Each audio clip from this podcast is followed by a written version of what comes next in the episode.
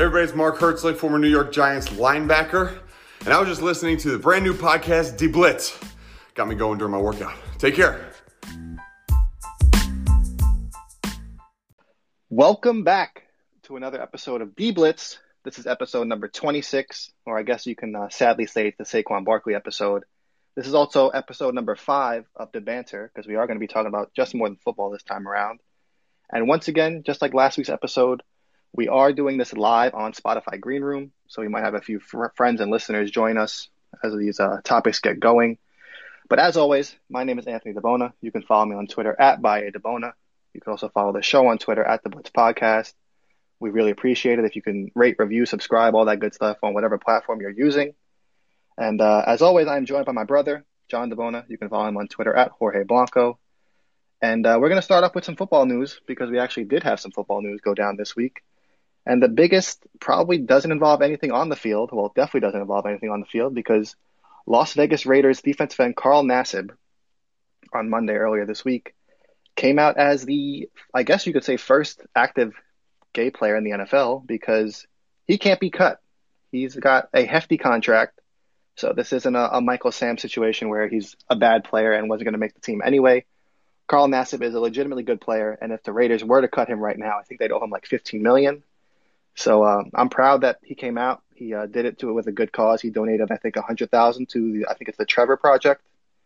That kind of um, helps the the gay community with the the whole suicide issue that they have. So he donated to a good good cause. He um, did it on social media on Instagram. So he's, I mean, he got a, a ton of praise from from everybody across the NFL.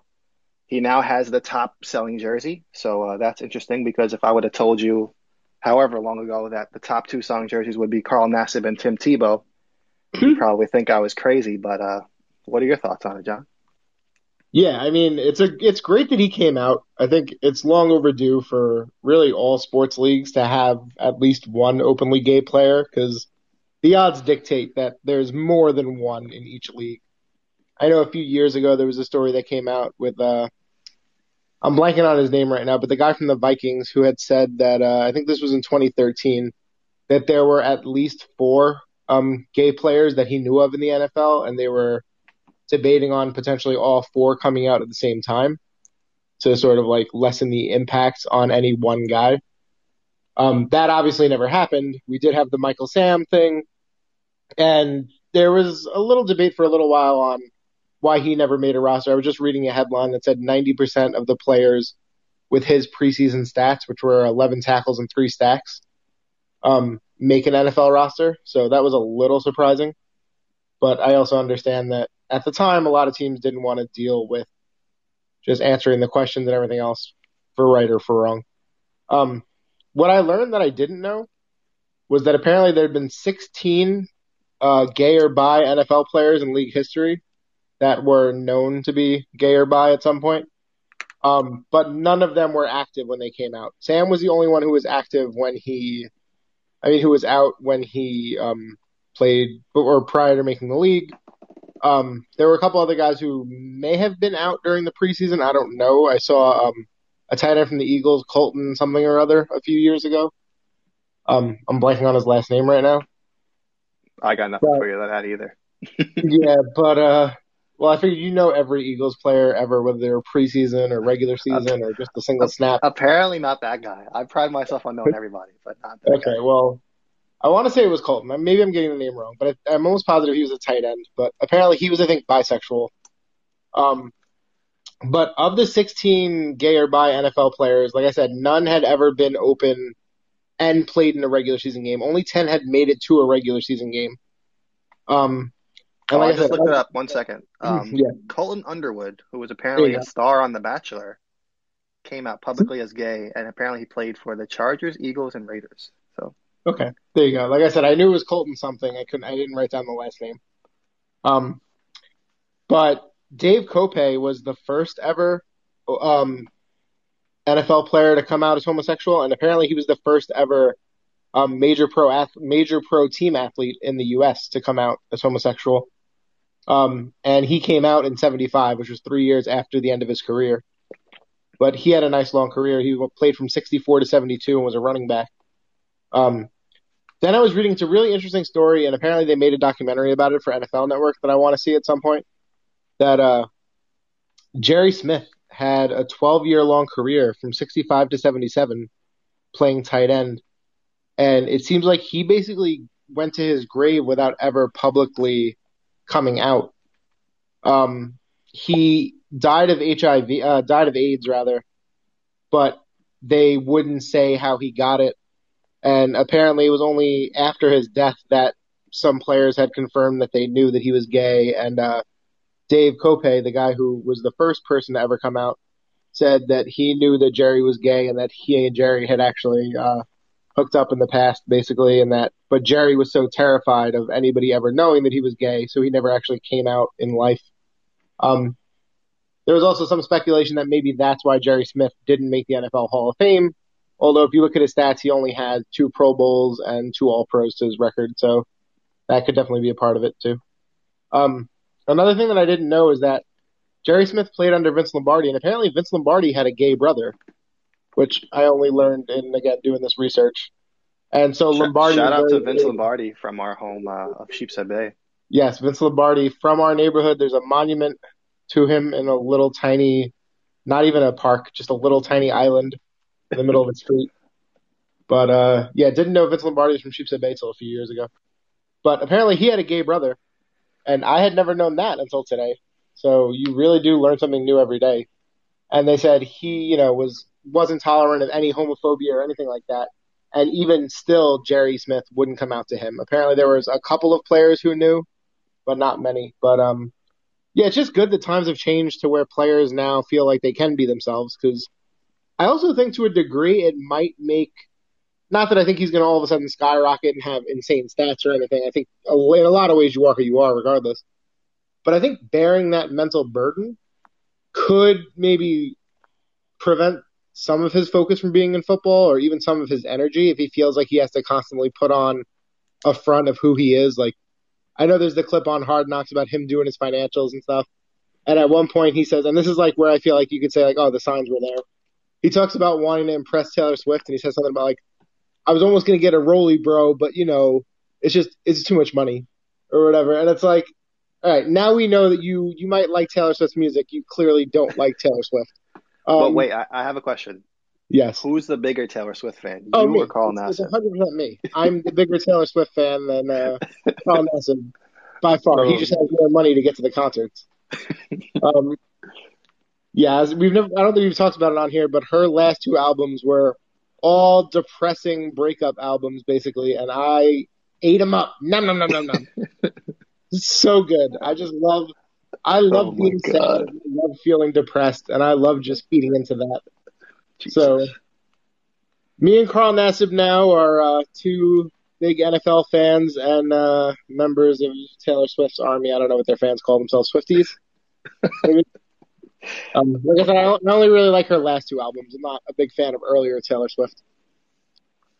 All right, but, so uh, I think that's uh, kind of there. So, but good for Carl Nassib, and maybe now that he can sort of be himself, the uh, maybe he will play a little bit better. Who knows? But I'm kind of not gonna lie, I'm kind of blown away at the amount of uh, gay NFL research that you did. So uh, when they do that NFL Films episode, they might be giving you a call. Listen, I did a lot. If you think this is bad, wait till we get to the NCAA. Although I, I actually have more for the gay players, I think. Um, All right, but, but no, I, I was just gonna just to add to that too. I was gonna say that I think um, I think overall being gay is obviously less taboo than it used to be. I think everybody knows a gay person.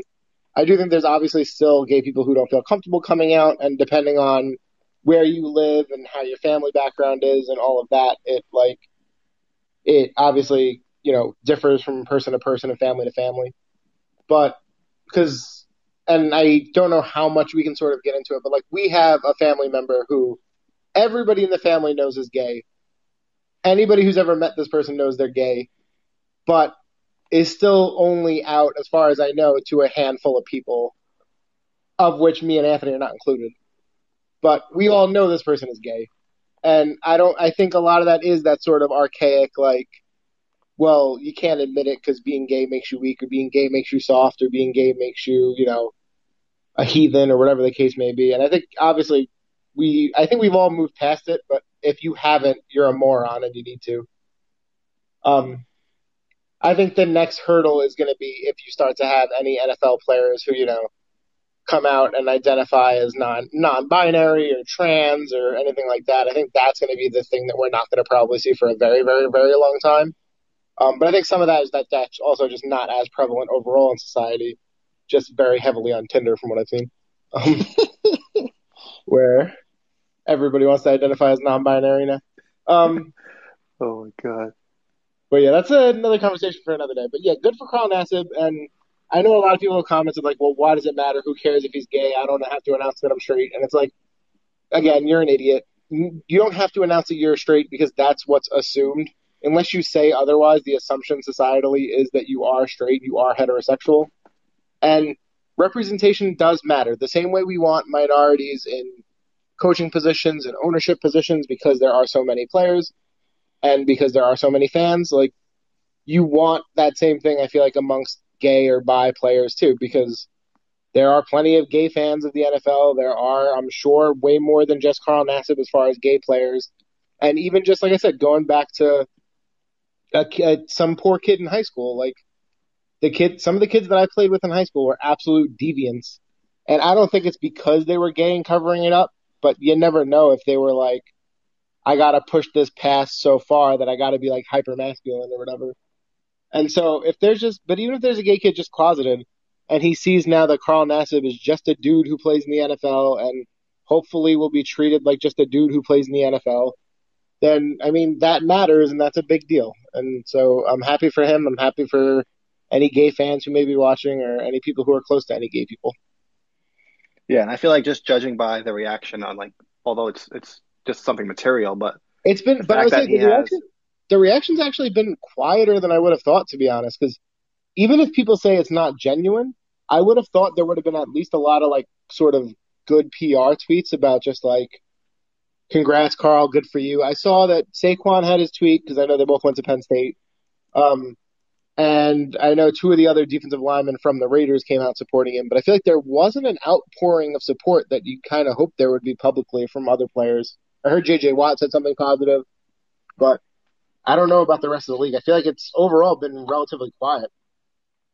Yeah, but I was just gonna say as far as like the jersey sales part of it because that just means oh yeah, like from the fans. Obviously, sure. people yeah. So I think for the most part, I don't think he's gonna be hearing anything crazy from like fans in the stadiums. Obviously, just the ignorant, same people that stick out in other for other reasons in other sports. Yeah. But like, yeah, the Boston, the overall, Boston Celtics fans of the world. Yeah. um, I'm sure the Eagles fans are the Eagles play the Raiders this year too, but it's going to be in Las Vegas, so we'll see how that goes. But I just want to say Carl Nassib like super brave for doing that and, and whatnot. But I also want to point out, and I should have pointed this out in the opening, that I am super brave because I'm powering through this podcast with a wild amount of stitches. Five. Oh, we gonna, I was going to talk about our, our cuts that delayed the taping earlier. But, yeah. So we were going to record this episode uh, a couple days ago, but then my um, dumbass cut my finger and uh, in, in, a, in a crazy garbage can accident. I, yeah, because you don't fight. know the meaning of reduce, reuse, recycle. yeah, you so, don't understand that these. I sliced my finger and had to go to urgent care and got five stitches. So that's all right. This is this is like my flu game, so you could just call me Michael Jordan. Yeah, your your finger literally like you said it first, but your finger looks like the football from the the logo of the podcast. Like, yeah, at least, uh, how did you splice it? Like it's weird, it's so weird that you spliced it like right down the middle, like vertically. Don't ask. I'm just happy that it's still attached because it looked so gross. I had, I had my doubts there for a second. This puts my uh my Fortnite and Call of Duty career on hold for a little bit too. This is this you, is challenging stuff to get over. You go in as JPP for uh, Fourth of July. yeah, that's what I joked about too. No fireworks for me this year. Mm. But um, speaking of injuries, let's move on with these uh, this football topic. So the Steelers released uh, longtime right guard David DeCastro, and a move that I feel like nobody really saw coming. But yeah, so it seems like they put him. Uh, they released him with the NFI designation, which is non-football injury. So, and apparently the whole season I think he missed three games towards the beginning of the season, but they were with like an abdomen injury and then a knee injury. Yeah, and like he that. played and he played 16 the year before. Yeah, but then all of a sudden now he has this like crazy what could be career-ending ankle injury that requires surgery, and it seems like he's contemplating retirement. So it's just weird to see. I think he made what six or seven straight Pro Bowls, and now he's Yeah. just like nobody knows what's going to happen because clearly he's a, a good player, great potentially great player when he's healthy, but it's just it's a weird situation, and I, I, would like to see where it goes. Now, we're a little late in the process for this to all sort of be coming out now, but I know obviously the Giants have a gaping hole at really both guard spots, but at least left guard you think is going to be okay because Hernandez and Lemieux have both played left guard primarily. So you'd hope one of them is at least decent enough. Um, neither of them have spent any prolonged periods at right guard. So that's a big question mark because all they have besides those two right now on the roster as far as like guards with experience is, uh, Zach Fulton. But DeCastro primarily played right guard, and the Giants just signed Kyle Rudolph, knowing he was going to need, uh, I believe it was ankle, but definitely leg related injury uh, surgery. So I'd love to see them at least kick the tires on DeCastro, and if he doesn't have to retire, and if he can come back this year, then see if you can get him to agree to a deal. And if your medical staff obviously checks him out and says because even if they say he's going to miss you know the first four games or the first six games whatever it would be i think you could still roll the dice on that given how shoddy the interior of the offensive line is. And then you obviously hope that the trio that you currently have can fill it out. But if not to know that you should have DeCastro coming back healthy is a big get. And then if somehow he can be ready for the start of the season then amazing. Like your line all of a sudden looks way more uh, useful if you have a healthy Solder and DeCastro on top of all the rookies that you had last year and the younger guys. So I'm really hoping the Giants at least, you know, see if he wants to still play and then can give him a medical check and see if they can make the finances work because I'd love to get somebody who can play even remotely close to how he played at his peak to get on the Giants this late in the year. Yeah, when I saw the uh, that he was contemplating retirement or had to get the surgery or whatever, I immediately thought of like the Ja'Wuan James situation and how he signed with the Ravens, where it was like a two-year deal with like yeah, think with like a 500,000 red year, basically. Pretty much, yeah. Like we'll pay you Yeah. to rehab, but then next year we got you locked in for like a discount for what his position is, but basically because they're putting him under contract, and he'll be able to use The- their facility or whatever to rehab. I would say So- the only thing, the only thing with DeCastro that might make that a little bit of a hindrance is he is, I think, going to be 31 this season already, and not Yeah, that 32 is ancient for a guard. I mean, we have guys like Andrew Whitworth on the offensive line play until they're 57, I think, but. Yeah, I don't know if you want a 31 year old with an in, with a major injury, if he's if you know he's going to miss this whole season. I think it's different. Like I said, if he misses part of the season, even half the season, but I don't think you want to go in knowing he's missing the whole year. Yeah, but um, Ja'Wuan James has had an even worse history, and he's 29. I'm looking at his uh, career stats now. So he played Yeah. 16 games as a rookie, then he played seven the next year, 16 games in 2016, eight games the next year, 15 games in 2018, three games in 2019, and didn't play at all last year. Yeah, So I mean- like, but when you when you talk about that sort of deal, it also makes it like a team like the Ravens. Their line was pretty good already, so I think it depends on who the team is too. Like for the Giants, I feel like it doesn't really make a lot of sense because you're kind of looking for guard help now, while you like hope that Lemieux and Hernandez can play, but I don't think you want to wait a year in case they can't. Um, but I think to me, a team like the Chiefs, let's say, who just signed a bunch of veterans and brought in all sorts of linemen, being able to just sort of give him that year would maybe make a little bit more sense, especially then if Kyle Long doesn't pan out or decides to retire or uh, Duvernay, Tarvin Duvernay, whatever his name is, um, decides he wants to go back into the medical field or something like that, then a team like that would make a lot of sense to give him if you're gonna if you're gonna do that whole like you know essentially medical redshirt year. yeah. So then after the Steelers released DeCastro, they went and signed arguably the best guard that was left in free agency, and Trai Turner, who's only I think 27 or 28. They signed him to like a one year, three million dollar deal, I think, something like that. So it's a, a really good deal for someone that's as good as Trai Turner. But he did have some injuries last year. He only played nine games. But I think they they're taking a chance on a guy that's a couple years younger and could play just as good as DeCastro if he's healthy. So I feel like that was Yeah. a good move for them. I say it feels it feels like a lateral move overall. I don't think like I don't think anybody thinks Trai Turner is going to be a downgrade really from DeCastro much, but again, it's similar questions as far as health, like you said. But I think that it makes more sense to, to uh, let DeCastro walk if you knew you were getting Trai Turner to come in anyway. Yeah, because I think they actually worked him out like a couple days before that, and people were like, "All right, that's kind of interesting," because I think they are they were already missing like three starters from the year before. Yeah, and then and I mean, not for nothing, they have they're still running Ben out there, so just bring it. Like even if they had kept DeCastro, why not try to bring in Turner too, and just try to get the best line you can because Ben is not very mobile and is extremely injury prone. Yeah, I think I read somewhere now that they're going to have like four different starters on their offensive line compared to last year. Not that it was yeah. like anything amazing last year, because oh, speaking of which, did uh did Villanueva sign anywhere? Because I know he was like a he's, free agent. He's on the Ravens. Okay. Right after they traded uh, Orlando Brown, I think they signed him. Okay, gotcha. But um, so yeah, they have a bunch of people to replace, and I guess Trai Turner's at least gives them a solid presence on the offensive line in case everybody else is inexperienced. But moving on to an offensive lineman that's the complete opposite of these two because he's never missed a game in his career. Uh, Morgan Moses, who played right tackle for the Redskins for the past what six seasons, seven seasons, something like that. He signed with the Jets for I think another steal of a deal because they signed him to a one-year deal with I think three and a half million guaranteed, and uh, he can earn up to five million, I believe, with incentives. So I feel like that's a great move for them. Joe Douglas continues to just uh, solidify the offensive line and give Zach Wilson the help that Sam Darnold wish he had. So, yeah, um, as a Giants fan, I'm jealous of this.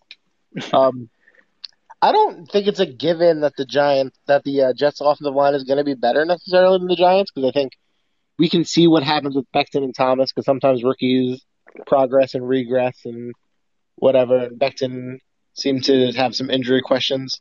I don't think we know for sure that AVT is going to be what we expect him to be. But I think that pairing gives you a lot of hope. And then now Morgan Moses, we know he's a good right tackle. And I love who who doesn't love Dan Feeney, whether he starts or not, we'll see. But I don't know. I think that Jets that Jets line is fun and has the most potential that they've had in years. And so, if you're a Jets fan, I think you got to be excited about that, especially with a rookie quarterback who obviously he's going to have to take his lumps and learn the system and learn the NFL speed and everything. Yeah, I wish our uh, our friend Bugs was here to talk about his Jets. I know he loved the Morgan Moses signing, but if you just look at the way their offensive line has flipped around compared to like say the 2019 team, it's just crazy because now their projected line. I'm looking at it now on uh, ourlads.com. They have Becton and Vera Tucker on the left side, Connor McGovern at center, who I think was playing out of position and playing guard for them last year, which didn't make any sense. And then uh, Greg Van Roten, who they signed from Carolina, and then Morgan Moses is the right tackle. So it seems like, and then I think I think George Fant is probably going to be their swing tackle, and he'll come in if Becton or Moses gets hurt. So I feel like they're in a, a really good spot.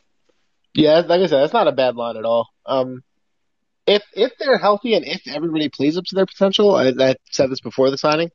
I think that's a line with the potential to be a top five line in the league. But then again, I can make a case that if the Giants all played up to their potential, which we know that they won't, they could be the same thing. But well, we already know that the Giants are going to win the NFC, didn't we? Didn't you come down to that? Uh, no, we know that they're going to absolutely finish ahead of the Eagles. I don't think there's any doubt in anybody's mind about that. Um, and we know that Jalen Hurts is not in the top 44 quarterbacks in the league. Wow! Don't you know what? We're going to have to have a whole other episode if we start talking about that. So, um, yeah. I'm just saying he had the 33rd, 33rd QBR last year, and then all the rookies came in. So all right, so I think that's a perfect time to stop the NFL talk, and we'll move on to the NCAA's Supreme Court ruling and all that good stuff. I'm going to toss it over to you because I know absolutely nothing about this. So, all right. So, long story short, everybody knows the NCAA has been in hot water with fans and players for years about not letting players basically get anything besides a free, like free room and board and free classes, right? I, I mean, everybody kind of understands that, and everybody thinks it's ridiculous that the NCAA makes money hand over fist, and players can't really do anything or get anything while they're there besides the education that everybody values so highly. Um,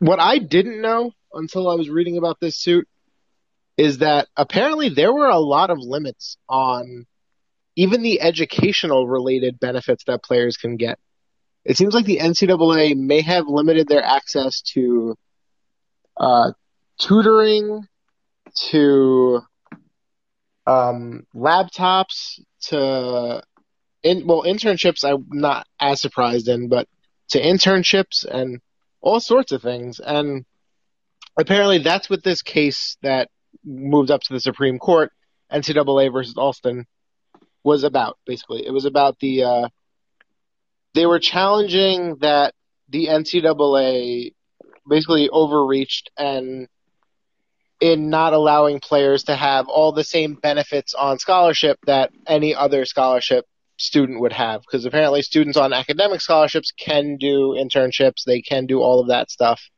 They can get help with uh, laptops and books and all of that, where it seems like technically the players were never able to do that. So I feel like initially the tweet by, I forget if it was Ralph Vacchiano or Ian Rapoport, one of the like prominent NFL reporters, made it sound like there was like more to it almost. But in reading it, there really wasn't a lot, but it does open the door for a lot going forward because apparently this originally started in a lower circuit court and it got overturned.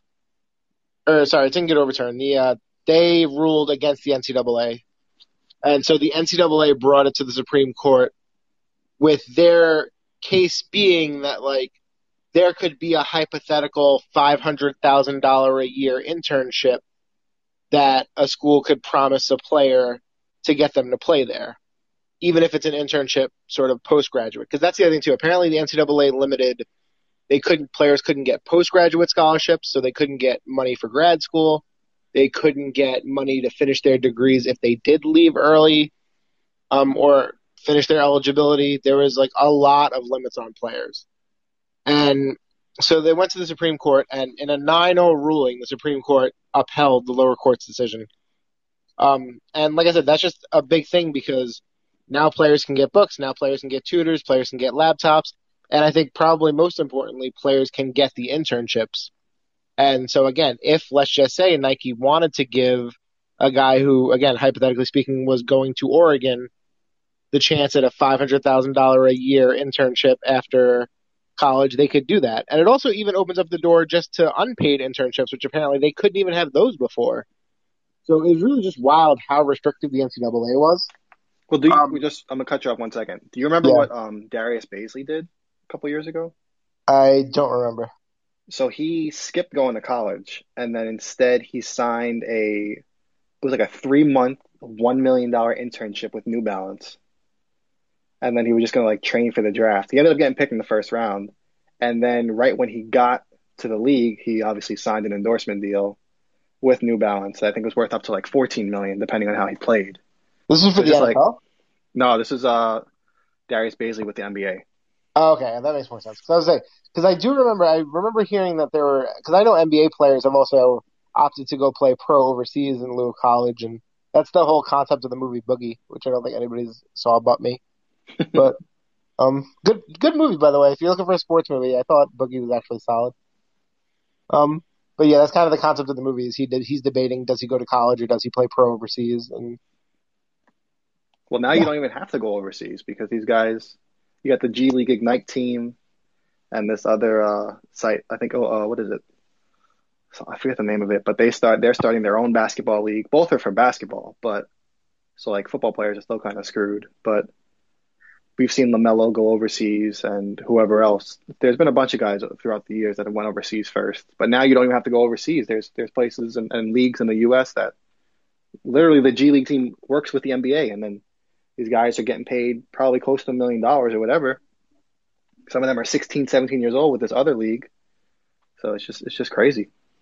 Yeah. Um. There's also there's a forty. I think it's a forty-five page ruling that came out, and obviously I was not going to read all forty-five pages, but I was browsing it, and there were a couple of things in there that I thought were interesting. If anybody ever has the chance, I would suggest reading as much of it as you can because it's kind of just a cool history of how the NCAA came to be and what they sort of have dealt with in the past. And I had sent this to you privately, but there was a quote that I thought was really interesting. It said, in 1939, freshmen at the University of Pittsburgh went on strike because upperclassmen were reportedly earning more money. And in the 1940s, Hugh McKellen, I don't know how to pronounce his last name, A halfback for the University of Washington, quote, became known as the first college player ever to take a cut in salary to play pro, pro football. So I think that's ultimately what the NCAA is afraid of happening. I think they're afraid that their players are going to have to be paid and be paid at a comparable level to pros, the same way the college coaches can sometimes make more than NFL coaches. Um, but I don't think that's. I think again, people like to use the slippery slope argument, and I don't think it should ever get to that. I don't think athletes should ever be paid directly from the schools. But like I've said before, I think if you wanted to work out sponsorship money where they can either get a cut of their jersey sales or be allowed to license themselves for video games or even just being allowed to make like to do autograph signings or personal appearances. All of those things should be ways that guys can make money. And I don't think there should be a limit to benefits. Like I said, like I've said before, I know there was the Ohio State case a couple years ago where bunch of kids got free tattoos and got into hot water for it. It's Like that should be fine. I think if there's a big billionaire or millionaire who went to your college and wants to pay kids tons of money under the table, let them do it. As long as it's not coming from public funds, who really cares? I don't care that it's going to make one college better than the other. Like, get get richer alumni. Then I don't know what to tell you.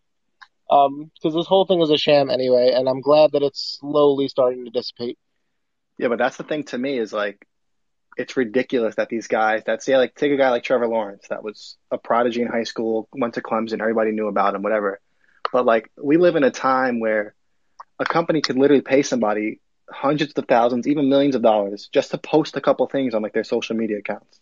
Yeah. So the fact that like a player can't even do that, which has nothing to do with anything on the field, he's literally just using the name and character that he's built for himself. But just to cut just, you off, it's just crazy to me. To me, that's not even the example that I would use because people who are in favor of the NCAA, they'll use the Trevor Lawrences of the world because they'll say that like, well, the ultimate payoff is you make the NFL and you make a ton of money when you're in the NFL, and that's absolutely true for some of the players. I think the better example would be to use a guy like, and I know he's dead now, but like a Colt Brennan at, in Hawaii or even a Timmy Chang. Oh yeah, I was just using Lawrence as just the, the yeah, or like Ian, like Ian, Johnson at Boise State or uh, what was it, Kellen Moore at Boise State. Like these guys who they don't go on to have NFL success. They don't go on to make millions of dollars playing pro ball. These are guys who like their prime years, their prime notoriety comes in college. Even a Denard Robinson who had like a short NFL career, but was like kind of legendary during his run at Michigan. Like these are guys who, had they been able to capitalize off their fame while they had it, would likely be in a much better financial situation than they are right now. And that's the problem too. Everybody assumes that like the greatest college football players are all going to be great pros, but how many of them don't? I mean, how many people do we see every year? They get drafted high because they have great college careers, and then for whatever reason they flame out in the NFL. Like those are the guys to me that this that being able to profit off their likeness and stuff would be more beneficial to than anybody. Those sort of like Cardale Jones of the world. And I know he's maybe a bad example because he had the whole like we didn't come to play school tweet. but like but I think those are the guys who really could benefit from it too. Because the other thing too is it's all also a sham because everybody says, and obviously I never played football at a D1 level, so I can't personally speak to it.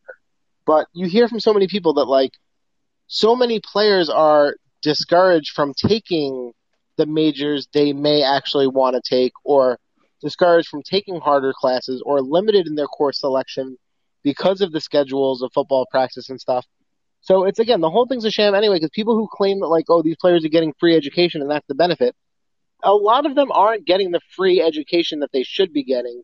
Because if they're not allowed to take any classes they want and any schedule they want, then it's not really a free education then. It's a free selective education. Yeah, and then they also have to deal with all the media stuff that comes along with it because they have to go to practice, then they'll have media obligation to talk to the press or whatever. So it's like they can't even really focus on being a student, especially playing at these huge programs. I mean, granted, you'll hear, I'm sure there are plenty of guys that were actually really dumb and couldn't pass any classes that were just there, like Cardale Jones, to play football and not play school or whatever he said. But like, I'm sure there are guys, like you mentioned, that want to actually get a degree. They want to do something with themselves off the field, but they just can't because the NCAA limits what they could do, and it's just so damn stupid. And I'm glad it's starting to change. But I just don't know if it's going to be enough to sway people from, especially at least basketball players that are like getting these crazy offers from these other leagues that they don't have to go to college because they know they're a five star recruit. They know they're going to get drafted, whether it's first, second round, whatever. There are 16 year olds. I think there was like a pair of twins that they got like a million dollars each or something close to that to play. And I think it was overtime is the, is the name of the site Yeah, that's starting its own league. Right? But it's just like, if I'm a 16 year old kid, I- there's no way I'm turning down that money just so I can get a degree because it's just like I can go back and do that later. And I feel like that's what a lot of people think. And I just couldn't turn down that money if I was them. And I don't think anything the NCAA changes is going to really swindle or change players from doing that either. Yeah, at the, I mean, at the basketball level, for sure. I'm I'm still surprised the NBA hasn't just reverted back to like you can get drafted straight out of high school. To be honest, but It, it- it's only think- a matter of time, I feel, I think especially it's with going to be Ignite. yeah. thing. But I think it's going to be that at the college, like at the college football level, that this can really make the most impact. Because in most of your other college sports, even baseball, there's just not the money in it. But I heard on, I think it was KJZ this week, that the NFL, uh, not the NFL, rather, the NCAA in football alone, I think made something like four times as much money as the NFL.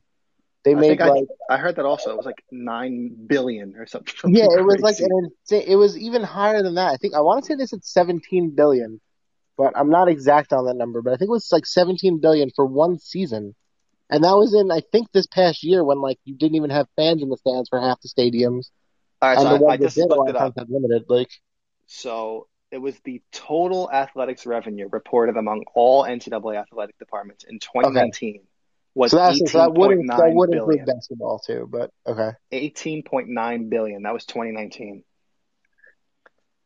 And then So- they they they lost 800 million in revenue this past year. So they only made a sad what uh 17 billion, something like Mhm. that. but and that's the thing, and you know that the vast majority of that has to be football. Yeah. because college basketball makes big money during the NCAA tournament and really not the rest of the year because people don't really care the rest of the year. The other sports really don't draw a dime, generally speaking. So, so much of that is on the back of college football. Just being realistic.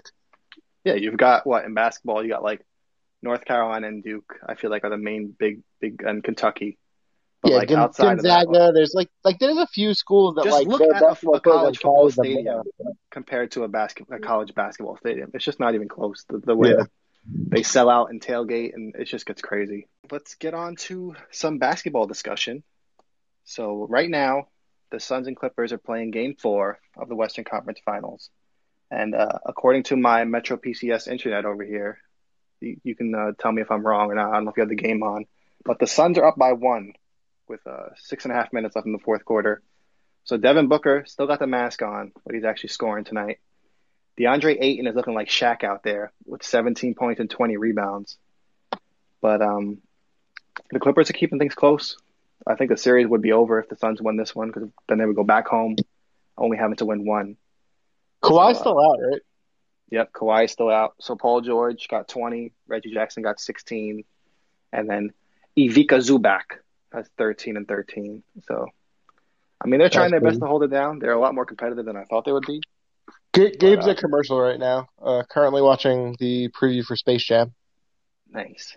so, shout out to the GOAT, LeBron James. But, uh, yeah, so I think the Suns are eventually going to take this series, even though the Clippers are playing it much closer than I expected. I think Kawhi's injury is a lot worse than they're letting on. But I've never heard of somebody like partially. Well, Kawhi, their- Kawhi's, Kawhi is still out, right? He hasn't played at all Yeah, this series. he's still out. He's in, in a suit, sitting in the suite and whatever. But he's, um, yeah, I don't think it kind of reminds me of. I'm going way Oh. back. Well, not way back, but Rondo's injury, and I think it was 2010 when he like finished the game, but then he ended up tearing his ACL, and he didn't even know that. He like went to practice the next day, and they're like, "Oh no, you need to go for an MRI," and then they found out he tore his, his uh, ACL. I think we're gonna see that once the Clippers are knocked out, that Kawhi's injury is much worse than they're letting on. They're kind of probably just trying to keep the Suns nervous, I guess, but I think they all know that he's not coming back. Yeah. Um, J- Jason Pierre-Paul still playing for the Clippers though, playing well. That's uh, Reggie Jackson, his twin. Yes. But yeah, he's he's a free agent, so he's about to get the way he's been playing in the playoffs. Although he's, I think he's uh, like older than I expected. He's like 31 years old. Kind of threw me off. But I think he'll still get a decent amount unless the Clippers just bring him back. But, yeah, I um, know there was. I know there were. I was saying, I know there were uh, rumors a couple years ago about him. The Nets trying to get him. I don't think they would be interested now, but with Dinwiddie moving on, if he's willing to ring chase a little bit, maybe they'd get Question: lucky. Yes, Would you take? Would you trade Kyrie for Reggie Jackson straight up? I would trade Kyrie for a bag of salt and vinegar chips, and I don't even eat salt and vinegar chips. Salt and vinegar I- chips might be the worst chips ever. They're the, they're disgusting, and the only reason I bring up salt and vinegar is because there was a really good spot in an indie wrestling show a few weeks ago. Where this Of course, going of back to course. going back to Carl Nassib, there's an openly gay wrestler, Effy, who literally is a guy who wrestles in like fishnet stockings. He comes out to Elton John. He's the best. Oh my god. Um, but he had a death match a couple weeks ago, and part of the death match was, of course, they used light tubes and glass and barbed wire and all this crap. Um, but he busted a guy's back open, and Hey, they oh, no, yo. no, no, no. You know what I was gonna say? It was actually his back that got all cut up. You gotta be And careful with that phrasing. opponent- His opponent pulled out a bag of salt and vinegar chips and crushed it and rubbed it into his back. um, which I thought was one of the Oh most like brutal spots I've seen in a wrestling match. But yeah, so uh, shout out to Effy who will never listen to this podcast and all the deathmatch wrestling that I enjoy because I love wrestling of all sorts. Um, so yeah, long story short, we're talking about the Suns and Clippers. Oh yeah, I, I, I hate I hate Kyrie Irving, and I said from the beginning, I only wanted Kyrie Irving to get Kevin Durant, and I would if we can keep Kevin Durant, especially now if you can keep Kevin Durant and James Harden, I would give up Kyrie for literally anything because just the cap space that that would free up alone would let you sign like all sorts of good players to put around them, like. But I understand that Kyrie was a necessary evil because they needed Kyrie to attract Durant. So I'll always appreciate that part of Kyrie, but nothing else. So uh, speaking of the Nets, the Bucks beat them in Game Seven. I don't know if we've recorded since then, and uh, they're Oh, tied up what? against I'm the not- Hawks. I'm- I know I'm annoying. I'm going to go back for a minute though. Did you see the comp that people have? I've seen a couple of people make now, where they're comparing Devin Booker and DeAndre Ayton to Shaq and Kobe. Yes, because that's the world we live in, and just like they said, Donovan Mitchell was the greatest player in Jazz history. Hmm. We're the most reactionary people in the world right now. This, this, this is crazy. I think there was a thing I had shared I think, on Facebook or on Twitter. I don't know if I texted it to you directly, but it was like the curse of Stephen A. Smith. Did you see that? yes, I saw that. So, so the, the tweet says it's from at Kazim. It says the Stephen A. curse might be real. One, this is this is quotes from Stephen A. Smith. Donovan Mitchell is the best Jazz player ever. End quote. then, literally right after that, they got knocked out of the playoffs. Then his second one is Devin Booker is the next Kobe. Literally right after that, he had the terrible game three where he shot hmm? like two of seventy, and that's what happened. And then number three is Trae Young is the best superstar left in the playoffs and then they literally got beat by the Bucks the following game. So it's just, I mean, this I know that's what he's paid to do, but him and Skip Bayless, like all of those shows, I can't even watch them anymore. I used to watch them a while back because it was just I haven't-. I haven't watched either one in a long time. I feel like I'm so over hot take sports shows. Like I can read the hot take tweets in two seconds and Yeah, save a lot of my own. That's where I'm at now because I can just easily just swipe right by it or mute somebody or block somebody on Twitter and not have to sit through a whole two or three hour show where they're just going back and forth saying the dumbest stuff. But And I mean, is- but it is hard because, like, But it is hard because a lot of people still like there is an entertainment value in that. They're obviously very successful. Like that's why they're making millions of dollars to be on TV and we're two morons sitting here agreeing with each other half the time. Like, um, we should have more episodes like our never released Carson Wentz debate, and Oh, maybe God. we'd be on ESPN right now. But I just can't. I can't fake it. I feel like if like every once in a while I'll have a take that might be a hot take, but I genuinely believe it. Like I genuinely believe that Mac Jones is going to be, if not the best quarterback from this class, a very good starting NFL quarterback for a very long time. Like that's a take that might sound like a hot take, but I genuinely feel that. Um, but I'm also not going to sit here and tell you Mac Jones is better than Tom Brady or anything crazy like that. Where I feel like if we were on ESPN or FS1, that's what you would have to say just to get. You'd be like, Mac Jones is going to be the greatest quarterback to ever play the position. It's like that's not something you're ever going to hear from us. I feel Who like is that supposed to be? that was uh, that was that was me on ESPN. That was my ESPN voice. Uh, clearly on the SEC network, I believe, right? With that southern Yeah. accent. Yeah, that was, that was like a combination of uh, Skip Bayless and that guy who sounds really racist. That I don't think has ever officially been proven to be racist. What's his name? Oh my god, Um, I don't even know. No, what's his name? He's on like I think he literally went to like Fox News after all that.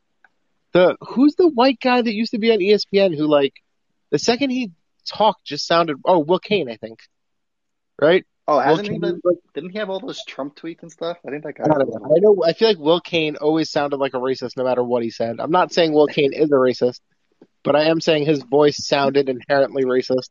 And then uh, He has a very racist job voice. on Fox apparently. News, I think. So, um, All right, so keeping with the basketball stuff, we had uh, a bunch of hires. I don't think, I think only one is official so far, but the Celtics hired Ime Udoka, the Pacers hired Rick Carlisle, the Mavericks hired Jason Kidd, and the Blazers hired Chauncey Billups. So, do any of those stand out for your uh, not knowing much about basketball self? Yeah, you guys got Mr. Uh, Nia Long, so that was Yes. good. You guys could have Nia Long at your games now because it's 1999, and I guess she's relevant still. I just Um, want to talk about the greatest tweet ever. It was um somebody put up it was a clip of Professor from AND1, right? So you know he does like the crazy dribbling and all that stuff. And it was like live look at Payton Pritchard after he realizes his coach is married to Nia Long. And it was just like him just dribbling the ball for like a minute straight, like trying to show off. I don't know, I thought it was so funny. But yeah, Yeah. go ahead. But no, I mean, I'm not saying Nia Long's bad at all. I'm just saying I feel like Oh, she's uh, bad. Well, you know what I mean. Not not not bad in the bad way. Um, Okay. bad in the good way, sure. But I feel like she's also like, I don't know. Time is not on her side Stop it. the way it is for somebody like Halle Berry. Um, and now I sound like Carl Nassib. It's all about Taylor Swift. Um, yeah, I don't know. None of them really stand out to me. Jason Kidd, I guess, is going to spill some water in Dallas because I think I heard they're bringing in uh, Tyson Chandler as their strength and conditioning coordinator. I heard they, uh, Raymond Felton's gonna be there. Yeah, I think Jason Terry is going to be their public relations guy. Pablo Prigioni. Yeah, Did he play with him the coming Knicks? in. J- JJ Barea, I think, is gonna um do something because Dallas is just reuniting everybody from their old championship team. It feels like to get new roles. I wish we Um, can get Eric in here to talk about the Mavericks right now because he is Yeah, so no. mad about that. Er- I was like, Eric is here, and we don't, we can't hear him. He is not working. Can I But confirm this? One thing I did want to say about the whole Maverick situation, though, that was so weird to me, is did you see who they're hiring at their GM? Yeah, was it Michael Finley? No. Everybody thought it was going to be Michael Finley because Uh-huh. he was their assistant GM, I think. But they Okay. hired longtime Nike executive Nico Harrison. Basically, a I, GM? yes. So it seems like the whole Rob Pelinka thing that the Yeah, Lakers but I was saying, you know what's weird though? Because before you bring that up, it sounds kind of crazy, but then think about what the Knicks like. The Knicks have their best GM, I guess you could say, kind of in a while, and it's that guy. I forget his name, but the guy who was an agent, wasn't he? Leon Rose, right? Yeah, Leon Rose, right? Like, isn't he the? Mhm. I mean, I think the Knicks have the most talented team in the world. Don't get me wrong, but like Leon Rose is the one who brought Thibodeau in, who brought Randle in, like, right? He made those moves. He drafted Quickley. Yeah, I'm not think so. mistaken. So like, maybe it's not that. Maybe it's like, I think because basketball is like that's the other thing too. Basketball is a small team sport. Like you have what, 15 guys on the roster, or a little bit more now. I think they added Yeah, well, spot. all of the articles literally mention that like he has a great relationship with players throughout the league because of Yeah. his work with Nike. So it's like and I was like, and it's also it's also a star driven league. So really in basketball, like what you're ultimately probably going to be judged on is just like, did you get the stars there? Yes or no? Because like when you talk about building a football team, there's a lot more that goes into it. You have 53 men on your roster plus practice squad plus all the transitions you're gonna have to make midseason. I think you really have to like I think you have to know football more to be a good football GM than you have to know basketball to be a basketball GM, if that makes sense. mm, kind of losing me, but it's all right. I'll go with it. I but do you get what I'm like what I'm saying? Because think about it, like you every once in a while you'll get the Warriors who sort of like are really a home are primarily homegrown team until they added Durant. Um, Well, even with Durant, three fourths of their big four were homegrown. But generally speaking, your teams that win are the teams that like have gotten a star or two to get like really two or three stars together. And I don't think you have to be a basketball genius to know that like, hey, I should get LeBron or I should get Durant, like, or I should get Paul George and Kawhi even to come together. Like, I don't think that requires this like incredible in-depth Belichickian knowledge of the game. Like, I guess, but I also feel like there's like less margin for error with the NBA because your roster is so small. So if you do miss on like a top pick, or if you do miss out on a free agent, like your team, like where like say on average a regular team in, in the NBA would have two picks a year, but in the NFL you have seven picks a year at least, not counting compensatory picks or whatever else. So it's just like I don't know. I feel like because there's a smaller roster, obviously both sports you need to know your stuff. I wouldn't say that you need to know your sport one like better one way than the other. I yeah, I totally disagree. I, I'm, like I said, I'm not. I'm not saying I don't want to. I don't want to downplay. it. I don't want to make it sound like oh any like I don't want to sound like I can put together an NBA team. I don't think any schmuck off their couch can assemble a championship team. I just don't think you like. I think you can be if you've just had a job that's basketball related and are a big enough fan of the game. I think you can put together. You know what it takes to put together a good NBA team. I'll say that. I think you could be like we're both diehard NFL fans. I, as much as I want to believe that I can, I don't think, even being as big of an NFL fan as I am, that I could actually, in reality, construct a decent NFL roster. Where I think if I was as diehard of a fan of the NBA as I am in the NFL, then I think maybe you maybe you could. Like, is what I'm trying to say. Well, I'm I'm kind of more just more so just talking from like the draft perspective because you have the whole like international scene that they have to know about too. Yeah, as but far I, as, feel like like- dra- I feel like in the NBA the draft is somewhat overrated because I don't know. I mean, like I said, I know sometimes you get these like like the core of the Warriors I get was but a lot of your superstars are guys you just end up signing, and a lot of your like roster guys are guys you end up trading for. I don't know. But in terms of like roster construction overall, I feel like the NFL is harder because obviously they have the hard cap and you can't just I feel like you don't really see in the NFL these guys just signing for the minimum, being bought out, signing for the minimum like Blake Griffin and LaMarcus Aldridge did. Like so it's harder from that point of view. But I just think I don't know, it's it's a weird discussion and I feel like we could probably spend more time on it another time. But right now I think it's pretty even as far as like constructing a team in the NBA, constructing a team in the NFL, because if those superstars don't become available, then it comes down to your draft picks and, and signing smaller guys like the Knicks did with Julius Randle, and they found, I guess you could say, a diamond in the rough because he was not playing at that level before he went to New York. So, I don't know. But moving on, well, not moving on. The just a little update on the game. There's a minute and 34 seconds left, according to my uh, slow internet, and the Suns are up five. So if they can steal this game, Uh, mi- I think minute it's minute twelve, but yeah, minute twelve, and they're still up five, and the Suns have possession. Okay, so yeah, I think if the Suns win this, I think they're winning the series regardless, especially with Kawhi out. But this all but locks it up in my opinion. So the Suns in the finals is kind of crazy. Also, But- Booker, just for the for the important update, Booker not playing with his mask. Oh, he took the mask off. Maskless Booker. Oh man. So But uh, two more things I wanted to mention on the basketball end, and I, I think we could wrap up the episode with that. Chauncey, Chauncey Billups. No, I'm over that. Apparently, did you see? I think Damian Lillard just had just sent out a tweet regarding. I think people want him to like publicly destroy Chauncey Billups because of the rape things that we've talked about in last week's episode. Yeah. But um, I'm gonna try and find the tweet now so I could say exactly what he said. That is what's crazy though, because like I know, and I don't want to turn this into a, like, too political of a point because I'm not gonna say that like racism is gone or that everything is equal, but it is kind of wild when people bring up like, oh, how come? Let's just say again, hypothetically, a Chad Wheeler situation like went unnoticed. When I literally there are like legends like Karl Malone and Chauncey Billups who I never knew until like decades after they stopped that had anything wrong with them. So I feel like it kind of goes both ways. So apparently, it was earlier today. Um, a Twitter user said the this hiring is on Dame, whatever that like he he pointed for he wanted Billups and whatever else. Like he's kind of blaming him, Mm-hmm. and then Lillard responded. He said, "Really? I was asked what coaches I like the names of. I heard and named them. Sorry, I wasn't aware of their history, and I didn't read the news when I was seven, eight years old. I don't support those things, but if this is the route y'all want to come at me, say less." And then so he's pretty much saying like pretty much like what you just said. He probably never heard about it.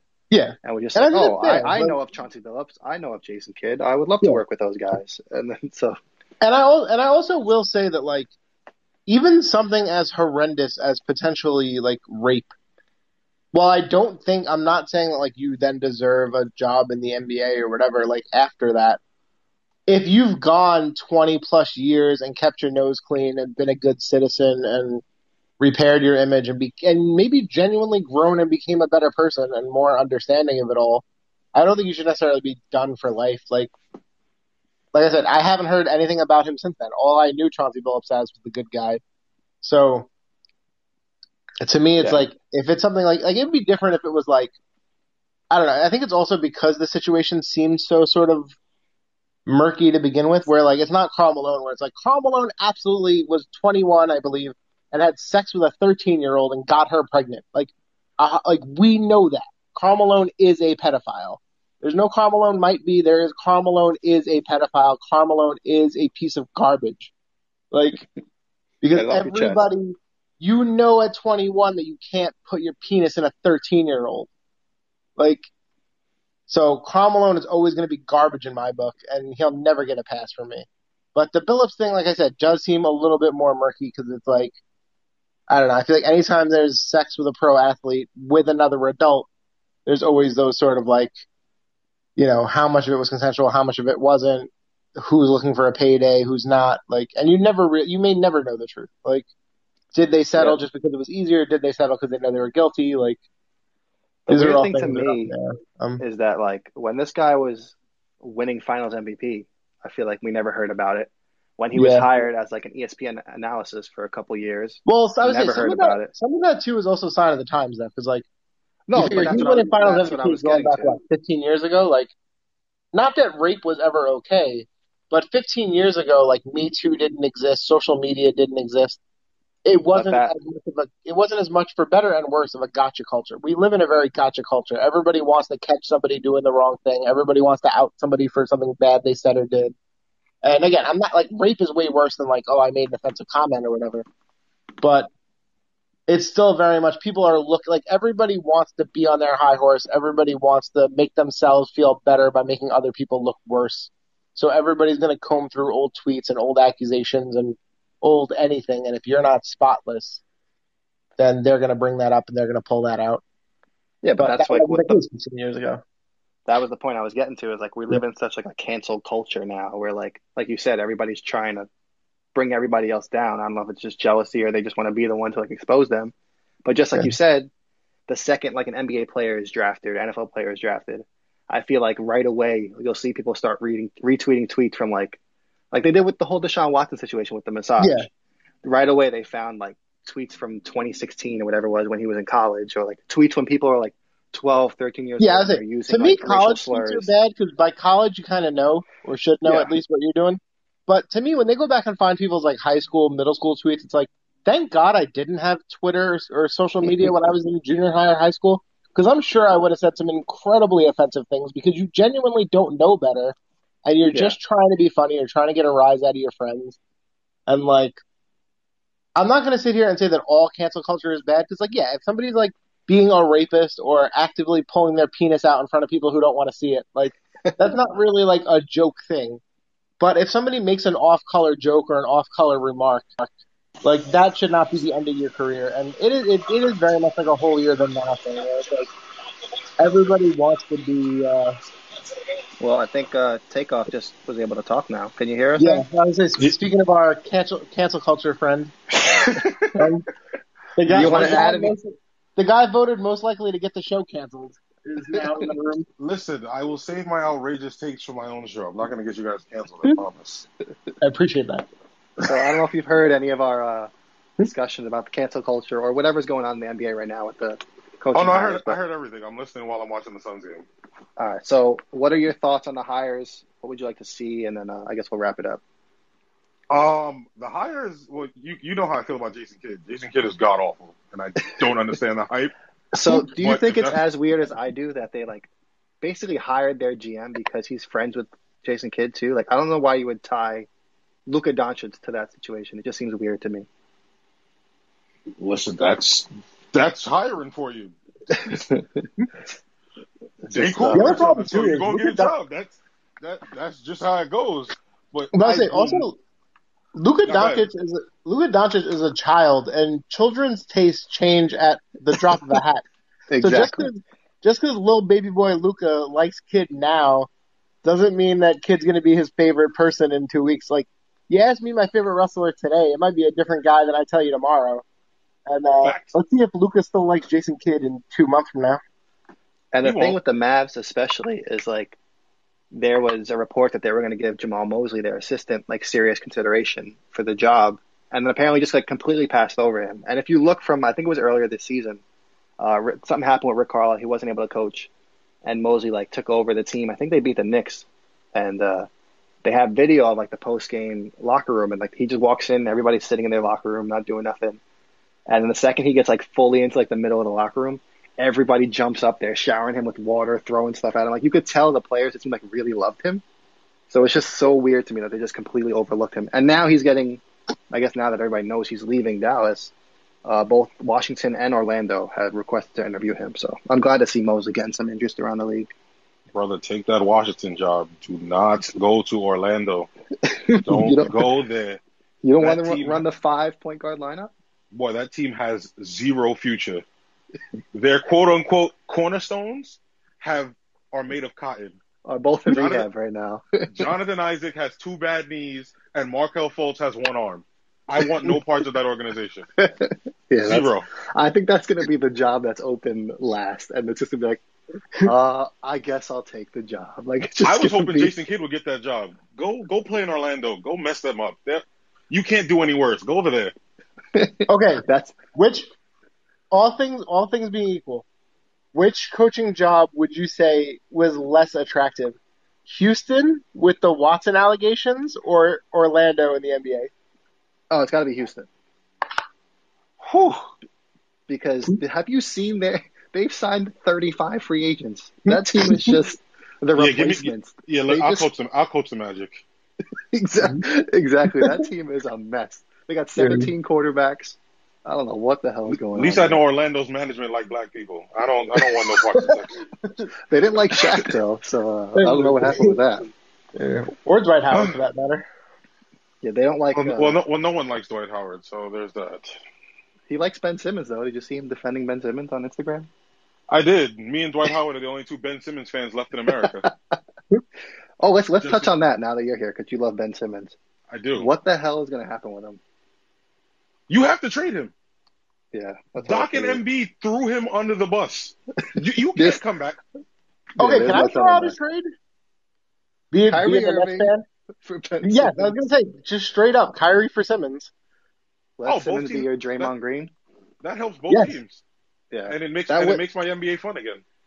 it works from the salary standpoint because I already looked it up because somebody, I think it was Brian O'Connor, had put it in the NBA group. So it actually works from the fi- you don't even have to add any extra players. I think it just works one for one straight up, and it makes sense for both teams because Kyrie can complement Embiid really well. I think Simmons can take the back seat and kind of just be like a fake Draymond for the Nets. Yeah. Yeah, and, And, uh, Harden can be the point full time, really. Yeah, but like you said, you know Kyrie's not going anywhere because Kyrie's the reason you got Durant. So you stuck with him. That's still that still bothers. Kevin Durant has such bad taste in friends. He has bad taste in tweets. He has bad taste in everything except for basketball. Pretty See, much. Getting Kevin Durant was great, Bad taste in barbers. but then you realize it came along with Kyrie Irving and DeAndre Jordan, and then it's like, damn. But it's worth Really it. It's worth it. He's really getting It's ten so million dollars It's to wear a warm up. God, get, getting Kevin Durant but having to take Kyrie is like dating a really really hot girl who has four kids and no job. it's like there's so much baggage that comes along with that that you're like, but you're like, but she like she's nice, she's intelligent, she's super sweet, she's attractive. But Flexible. he's got four kid, four kids and no job. How do I handle it? Like, and that's what Kyrie is to Kevin Durant. Oh You score my thirty. You God. score thirty. You score thirty a night and deal with it in the morning. Oh my god. Oh, one more thing I wanted to touch on. I don't know, know if John read about this, but Uh-uh. um, did you see that LaMarcus Aldridge wants to be a coach next season because he misses basketball that much? That, uh, That his his whole ending just sucked. And It sucked for me too as an Nets fan, but it sucks for him too. It always sucks when players like like Bosh with the uh, blood clots. It's always Yeah. like That hurt. terrible when a player just has like a unceremonious ending to their career. did you see his, or uh, I think it was, I read it. I don't know if there's a video of it, but did you see his uh, interview with Shams? Nah, He sounded like so depressed. He was just like, Oh, the one about him dealing with depression. yeah, he was like, well, he you know, literally you figure he literally in the span of like what a week went Yeah. from thinking that he was about to win an NBA championship and be a major contributor because he really would have probably been the main five for the Nets. No, he was Like- playing well. The week and a half he was on the Nets. I Yeah, feel like he he just started and had a great game, and then it was like literally like the next day they're like, oh, he's got heart yeah, issues he or something like he that. He was playing really well because that was the whole thing. Was everybody was like, you got Blake and Aldridge, and they both like were uh, wolves in sheep's clothing, coming from where they came from. Like they both found it being in Brooklyn, and then it just sucked. It sucks how like I know Kevin Durant is amazing, and he damn near won that series by himself, but it is kind of crazy just how banged up the Nets ended up being, all things considered. That like that you had Aldridge having to retire, that you lost Dinwiddie earlier in the year, that you had Harden on half a leg and didn't have Kyrie for most of that series. Like it You really can't see it, but I'm I'm smiling right now. You guys can't are. see it. I, I I knew you would be. I'm smiling right now. Uh, but God. on so it seems like Aldridge's going to get back into basketball at least somehow, some way in the coaching capacity. And the article had mentioned how the Nets lost Ime Udoka to Boston, and they might lose uh, Vaughn or or D'Antoni to other jobs. So either Aldridge could be a replacement there, because but the, I think they, they in the article it said that they have. Uh, Amar'e Stoudemire, Amar, Amar'e Stoudemire and Tiago Splitter on their coaching staff already in some capacity, so they don't know if they're going to bring on another player. Tiago Splitter tells me. But I didn't even know he could speak English. He's like Brazilian, isn't he? Yeah, But no, Argentina. One of them. He speaks Spanish. Either way, I'm not like listening to that. the damn thing he's going to say. No, he, he's Brazil, he's Brazilian. I saw him doing a Kamara. wow. and then there's a link now that, uh, or I want it to be a link at least. Ime Udoka apparently was the one that brought LaMarcus Aldridge to San Antonio because they played together in Portland. So now people are saying, well, like I said, I think I'm dreaming of it, of Aldridge being a coach for the Celtics. But anyway, I did find Is he? Would he get cleared to play in the Big Three? Can he play in a half court game? Probably. I don't. Can he Yeah, coach He probably play? In, he, he probably wouldn't even risk it. yeah, His I, I help, wouldn't would his help allow that? But on a more serious note, I did find the quote, or at least one of the quotes from his interview with Shams. God, So I'm he gonna cry said- He said, I've been depressed and I'm trying to figure out how to navigate through not competing on the floor, learning not to be depressed. I still love basketball. I still feel like I have a lot to give, but even now, I'm still trying to find myself. When you go from doing something you love for so long and you lose it overnight, it's a shock. Even though I knew it was the right decision, those next couple days there were, was a lot of back and forth with my family, my agent, with the Nets, and they definitely supported me either way. And then he was saying, um, I couldn't figure out what was going on, said Aldridge. And later that night, I honestly had a scary night. My heart was beating different or as weird as it has ever been before. I never experienced how slow, fast, it was just crazy how it was going that night. I wanted to wait until the morning to get to the doctors to see what was going on. So the guy, he just sounds like he's in a tough spot right now. And it's just, I hope he gets some sort of job somewhere. For real. Yeah, that's. I mean, that just sounds sad overall. Yeah. So uh, hashtag give LA a job is uh, Oh, Paul George. Paul George missed another free throw. I would say pa- pandemic P with the line. So what's what's the uh, latest on number three. the game before we before we wrap this up? We got seven seconds left, so we might as well at this point just stick on the line. Steve Steve Ballmer's over there all depressed, He's throwing a hissy fit on the sideline. head in his hands, looking like me when the Nets lost last weekend.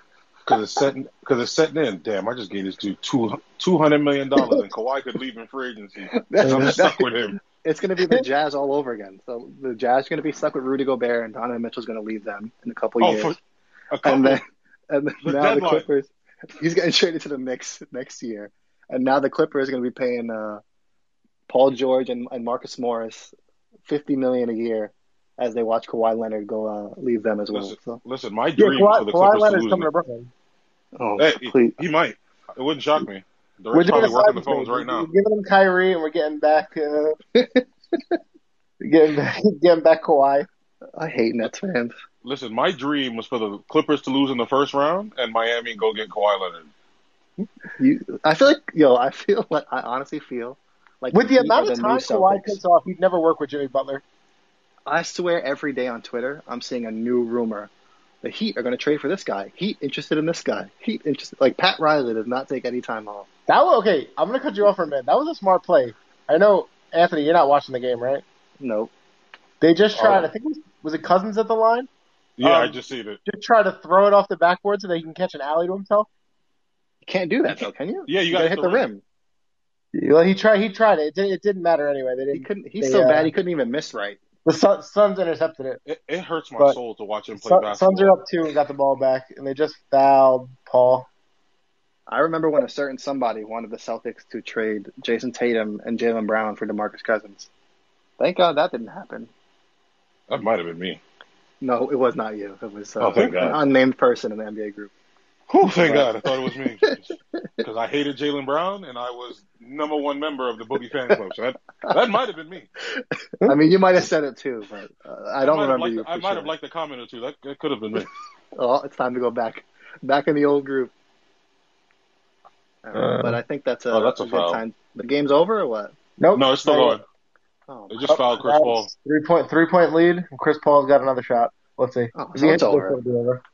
Well, right now it's three points. So if he what was what was the other game with the last uh, nine seconds or whatever it was? Took Yeah. thirty minutes. It was them. Oh my god, Bro, I this series had, has work, been. I had work the next morning. The last minute and a half took 33 minutes. I'm literally, I'm literally laying here waiting for this game to end so I can go to bed. Oh, he, oh shit! He missed the uh, he missed the second one. It's a three point game with three point two left. Oh, you and they called that. We gotta right? stay on at this point. We gotta stay on.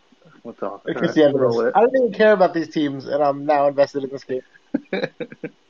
You are now a big Suns fan. I am now a huge Suns. I've been a Suns fan since Suns in four. Suns in four. I think that's everybody's. I'm gonna I'm gonna get one of those shirts and wear it on July fourth.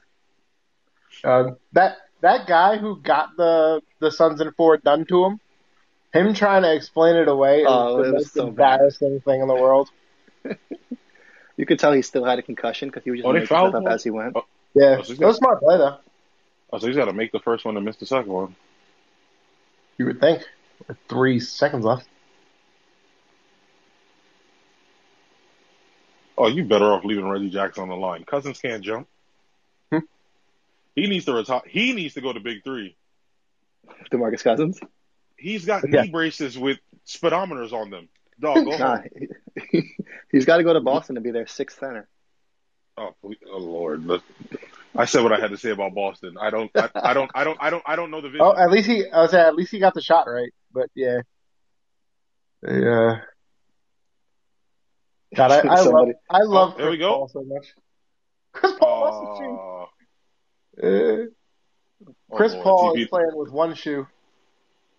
He pulled Oh, that's out. why he's limping. I thought he got hurt. I'm like, why is he limping again? Nah, he lost. He lost his shoe. Um, I still can't believe that happened to Zion. That's completely off topic. what happened? When Zion literally blew through his shoe. I was Oh, he's a watching the beast. game. When, I was watching the game when that happened. That was the Kyle game Pitts- Obama was at, right? The Kyle. I think so. basketball. Yeah, I remember watching that game. It was like Duke, North Duke, Duke, North Carolina, right? I think so. I thought I thought so. It was like a super hyped game. I think it was like they said the ratings for that game were like higher than any NBA game or something. And then he literally Hey, won, like the, the first. I think that photographer from the Raptors game is there. Maybe. Which photographer? Uh, everybody remember the photographer in the hallway Oh, of the Raptors game? that that photographer. That photographer. I'm Uh, pretty- I'm pretty sure that photographer's there. I think I see that photographer. Oh my god. For strictly Yeah. research purposes. Yeah, exactly. Big, big fan of her work. Damn good research. Damn good. Oh my god. It was uh, definitely This appears damn to be, game over yet? Uh, As soon as Chris Paul makes his free it throw. is now. Game over. Four yeah, point now it's game. over. Suns yeah, in five. four point game with him. Yeah, it's So yeah, the Suns So are we'll get the taking news. this. To, we'll get the news tomorrow. Kawhi is a torn ACL. Yeah, yeah. That that that's what I was just saying earlier. That, First thing in the once morning. series over. Yep.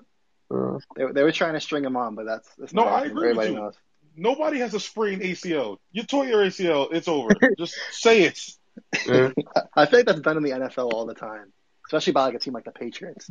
They'll just make everybody questionable, and then it's just like game time. Like, oh, they're all playing. Okay, surprise, surprise. CP, stop hugging people. This is how we got COVID before. Go home. Leave these people alone. Alrighty. So uh, on that note, Suns are winning in five. Suns in five. It's a new uh, shirt that's coming out, and uh, I already got my Takeoff. Booker shirt. Want to thank Takeoff for joining us, even though it was a little later than we wanted. I'll be Green Room, uh, Green Room dropped the ball on this one, but hopefully we'll, They we'll were, fix it they were scared time. I was going to get you guys canceled. Green room, chill Yeah. out. I know how to Exactly. Green Green Room's got to get their stuff again. They had, they had to wait till after 11:30 to put them on in the, in the special night hour. The censorship gets gets loosened. It's it's like HBO Zone. Anybody Yeah, remember that back in the day?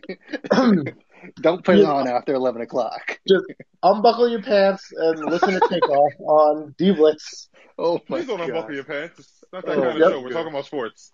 All And probably some All right. food, but keep your pants on. All right, thank you everyone for listening, whether it was live or, or recorded, and, and you're listening back on whatever platform. Please rate, review, subscribe, all that good stuff. Follow all of us on Twitter. And where can they find you on Twitter? I don't even really be on Twitter, but you can follow me on Instagram at There take underscore off underscore McFadden.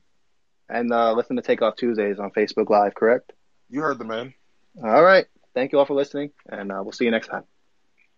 Bye. There you are.